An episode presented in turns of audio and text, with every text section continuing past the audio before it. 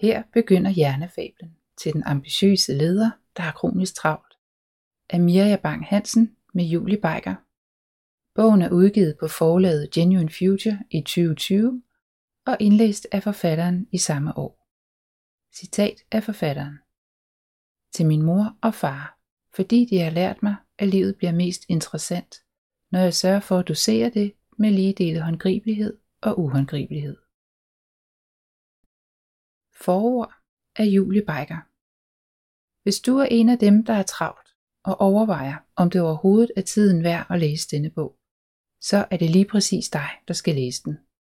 Hjernen er uhyre kompliceret, men det du reelt set har behov for at forstå, for at kunne optimere dine kognitive processer, bliver her fremstillet så fabelagtigt simpelt, at du efter at have læst bogen faktisk vil kunne skabe tid til at nå det du gerne vil.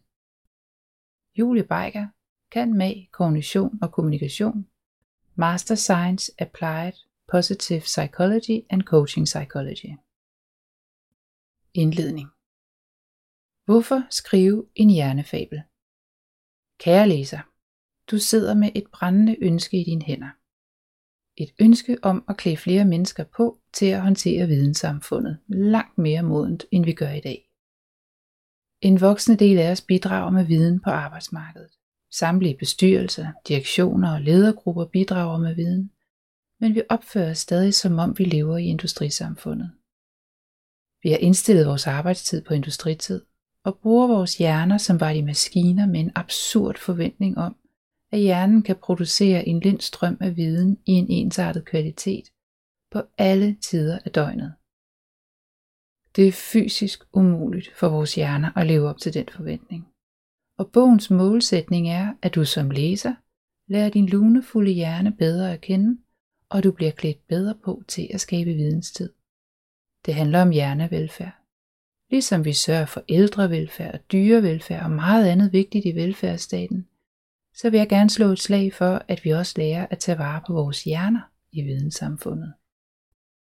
Jeg er langt fra den eneste, der råber op om, at vi skal lære at passe på vores hjerner. Der er en samfundsbølge i gang, og mit bidrag til bølgen er hjernefablerne. Ledere spiller en yderst vigtig rolle i videnssamfundet, og efter min mening har ledere pligt til at etablere ordentlige rammer for hjernevelfærd og videnstid. Men det har alle vidensmedarbejdere også. Vi er selv ansvarlige for at skabe mentale rammer til at producere viden. Selvom der udvikles hjernekloge rammer, er det i sidste ende det enkelte menneskes personlige accept af at tage ansvar for sin egen mentale tilstand, der skaber resultatet. Vi alle leder i vores eget liv, og første skridt er, at vi slipper offermentaliteten og tager ansvar. Er du utilfreds? Så gør noget. Og start med dine tanker. Hvorfor? Fordi du er ansvarlig for din hjerne. Din hjerne er formbar, og dine tanker skaber din hjernes form. Et lille bitte skridt hver dag bliver til nye neuronbaner, som dine tanker følger. Du kan ikke lave om på din fortid, men du kan vælge at skabe din fremtid, hvis du vil. Det er ikke et spørgsmål om, hvorvidt du kan. Det handler om, hvorvidt du vil. Hvordan læser jeg så bogen? Fabler kan noget specielt. De kan fortælle historier, som din hjerne husker, fordi der vokser billeder frem inden i dig, og fordi dine sanser, emotioner og følelser bliver vækket, mens du læser. Vi husker bedre, når ny viden kobles på et billede, og allerbedst, hvis billedet hænger sammen med følelser. Så lad billederne gro i din hjerne og lad dig røre i historien. Det forstærker din hukommelse under læsningen, og det påvirker dine overbevisninger om verden og om, hvor meget du selv er i stand til. Resultatet er, at du styrker dine evner til at takle din lumske hjerne, også i pressede situationer. Mange mennesker har spurgt mig, om jeg ikke vil lave illustrationer af figurerne i bogen, men den lille historie herunder beskriver præcis, hvorfor jeg har fravalgt at tegne fabelfigurerne.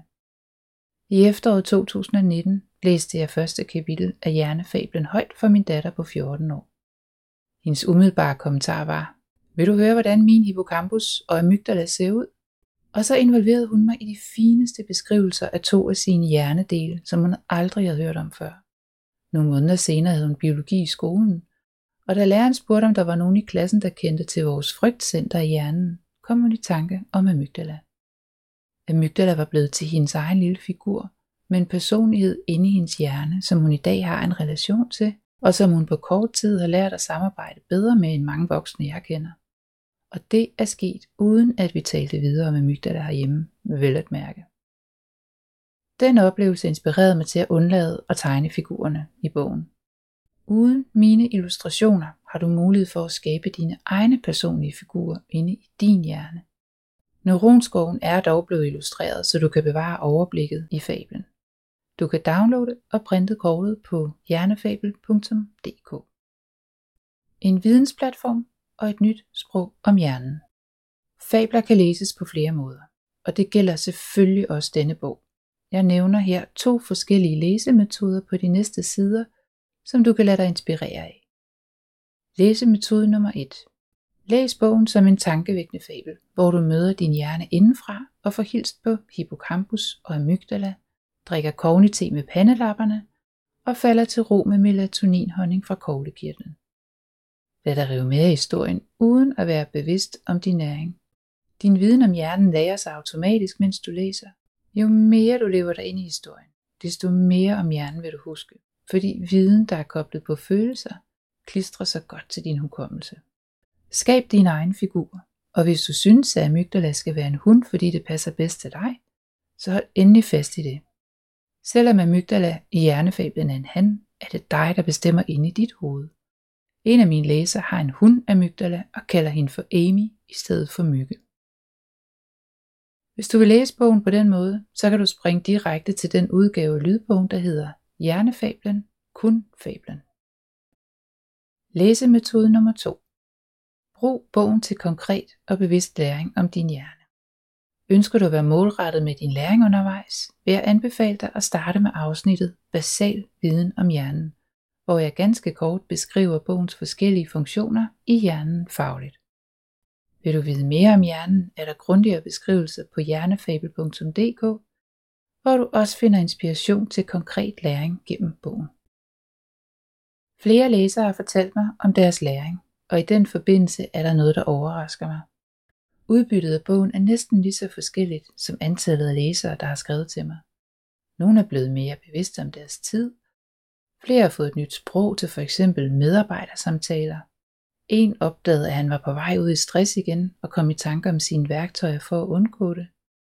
En har opdaget, at han kan forfølge sine drømme uden at sige op. Og nogen er begyndt at gå tur uden mobiltelefonen. Og så er der en, der er blevet mindet om sin egen barnehjerne og forstår nu sine børn bedre som forældre. Dette er kun eksempler på de mange tilbagemeldinger, jeg har fået fra læserne. Derfor kan jeg ikke fortælle dig, hvad du lige præcis vil få ud af bogen. Jeg stiller en platform af viden til rådighed. Hvad du konkret lærer og tager med dig, kommer an på din personlighed, på din hjerne og på din situation. Og husk, at alt skal ses i en kontekst. Så læser du bogen igen om to år, er jeg sikker på, at du vil få noget nyt med dig. Jeg er stor fan af Spencer Johnsons bog, Hvem har flyttet min ost? Og det skal ikke være nogen hemmelighed, at hans bog har været en inspirationskilde under min skriveproces af hjernefablen. Hans brug af ordet ost hjælper os med at tale om vores forhold til forandring, om at miste og om at takle forandringer, som vi jo ikke kan undgå at møde i livet. Han forstår at gøre det uhåndgribelige håndgribeligt og han afmystificerer nogle centrale elementer i forandring, som vi vist alle kan genkende os selv i, uden altid at være særlig stolte over dem. I hjernefablen har jeg opfundet en række ord, der ikke har noget med hjerneforskning at gøre, ligesom ost ikke har noget med forandring at gøre. Til gengæld kan det give os et nyt sprog om hjernen, der gør vores adfærd mere håndgribelig at tale om. Tankekarusellen kan bruges til at beskrive følelsen af tankemøller eller oplevelsen af at glemme, og hvad vi var i gang med at sige midt i en sætning. Kognitiv minder os om vores evner til at være bevidste om vores tanker og holdninger og adfærd. Med kognitiv bliver det abstrakte begreb kognition til et billede og en følelse inde i din hjerne. Og jo mere du gør dig umage med at forestille dig en dampende varm kop kognitiv med krydder, duft og smag, og serveret i et lækkert krus med en flot farve, desto lettere er det for dig at hive dit billede af en bevidst kognition frem i situationer, hvor du skal tænke strategisk, prioritere benhårdt eller træffe en risikabel beslutning på kommando. Her bliver det varme fabelsprog omprogrammeret til et køligt fokus inde i din hjerne. Og sidder du nu og tænker, jeg kan ikke lide te, så lav det om til kognikaffe eller kognikakao, eller hvad du nu godt kan lide. Vær kreativ. Tag ansvar for din læring.